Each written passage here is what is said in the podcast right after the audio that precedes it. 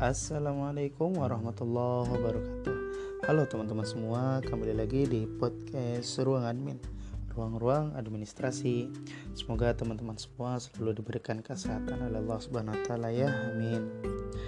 Seperti biasa Ruang Admin kembali untuk mereview materi administrasi penyuluhan seperti episode-episode sebelumnya yang mana di episode pertama ruang admin membahas tentang pengertian dasar dari administrasi berikut dengan ruang lingkupnya.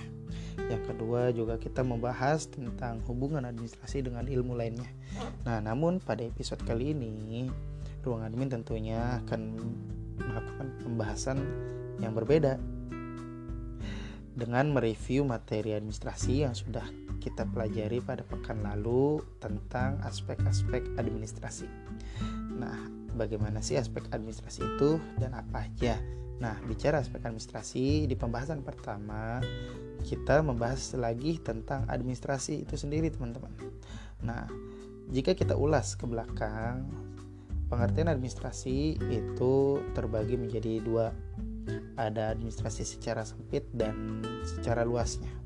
Nah, apa aja sih arti sempitnya? Nah, administrasi secara sempit itu merupakan kegiatan ketatausahaan yang meliputi kegiatan tulis-menulis, catat-mencatat, dan surat-menyurat, yaitu suatu proses kegiatan yang berkaitan dengan pengiriman informasi secara tertulis dimulai dari penyusunan, penulisan, hingga pengiriman informasi dan sampai kepada pihak yang telah dituju. Nah, biasanya administrasi secara sempit ini bisa kita sebutkan bahwa uh, administrasi ini yang hanya ada di dalam kantor ataupun seperti itu karena hanya berkaitan dengan kegiatan ketik mengetik atau surat menyurat itu sendiri.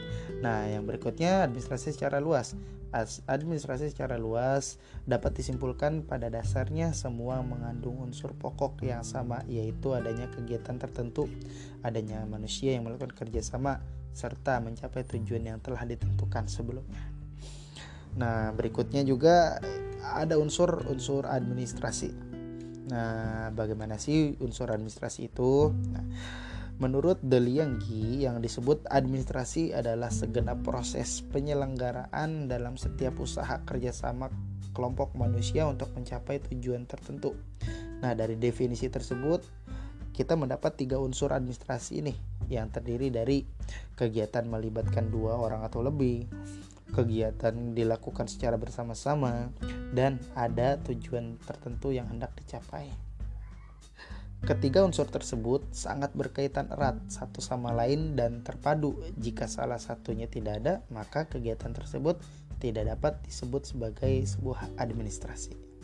Yang berikutnya, aspek manajemen. Nah, pengertian manajemen itu apa? Nah, pengertian manajemen adalah suatu rangkaian proses yang meliputi kegiatan perencanaan, perorganisasian, pelaksanaan, pengawasan, evaluasi dan pengendalian dalam rangka memberdayakan seluruh sumber daya organisasi atau perusahaan, baik sumber daya manusia, modal, material, maupun teknologi secara optimal untuk mencapai tujuan organisasi atau perusahaan.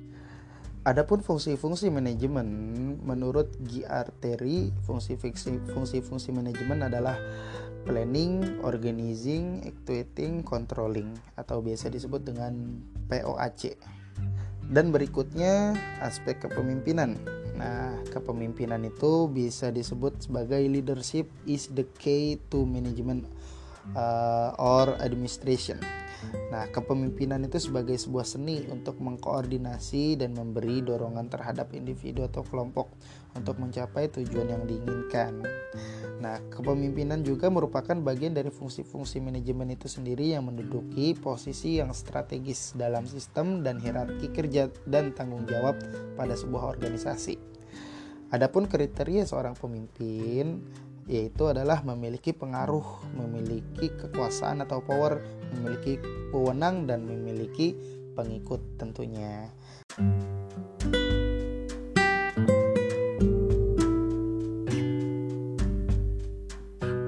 Fungsi kepemimpinan ialah memandu, menuntun, membimbing, membangun, memberi motivasi kerja, mengarahkan organisasi, menjalin jaringan komunikasi yang baik, memberikan pengawasan yang efisien, dan membawa para pengikutnya kepada sasaran yang ingin dicapai sesuai dengan target perencanaan. Nah, lalu apa sih hubungan antara administrasi, manajemen, dan kepemimpinan? Dalam sebuah kerja bisa diibaratkan seperti buah, yang di mana buah memiliki kulit, daging, dan tentunya biji dari sebuah dari buah itu sendiri. Uh, kulit dari buah itu bisa diibaratkan seperti administrasinya, dagingnya itu diibaratkan seperti manajemennya, dan bijinya itu bisa diibaratkan seperti kepemimpinan atau pemimpin. Nah, seperti yang kita ketahui bersama, kepemimpinan merupakan sebuah struktur awal dalam sebuah kerja yang di mana salah satu fungsinya adalah memelihara seluruh struktur dalam kerjanya dapat berjalan dengan baik. Pemimpin juga perlu menyusun administrasi dengan baik agar kerja dan tujuan dapat terlaksana dengan baik. Selain itu, pemimpin juga harus memiliki fungsi agar administrasi berjalan dengan baik, di antaranya fungsi instruktif yaitu pemimpin adalah sebagai komunikator yang menentukan isi perintah, cara mengerjakan perintah, melakukan dan melaporkan waktu memulai serta tempat mengerjakan perintah. Yang kedua, fungsi delegasi. Pemimpin memberikan sebuah wewenang untuk menetapkan atau juga membuat keputusan.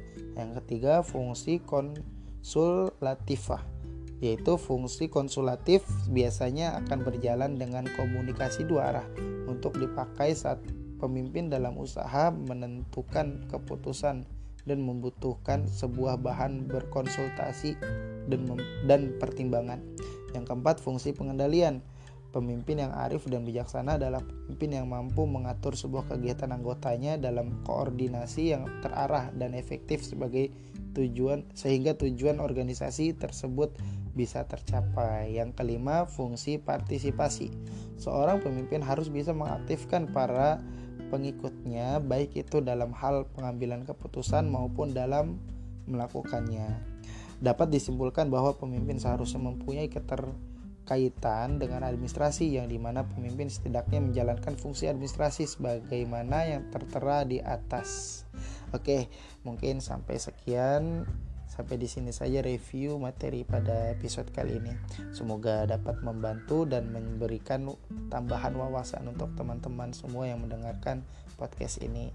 Terima kasih dan sampai jumpa kembali di episode selanjutnya.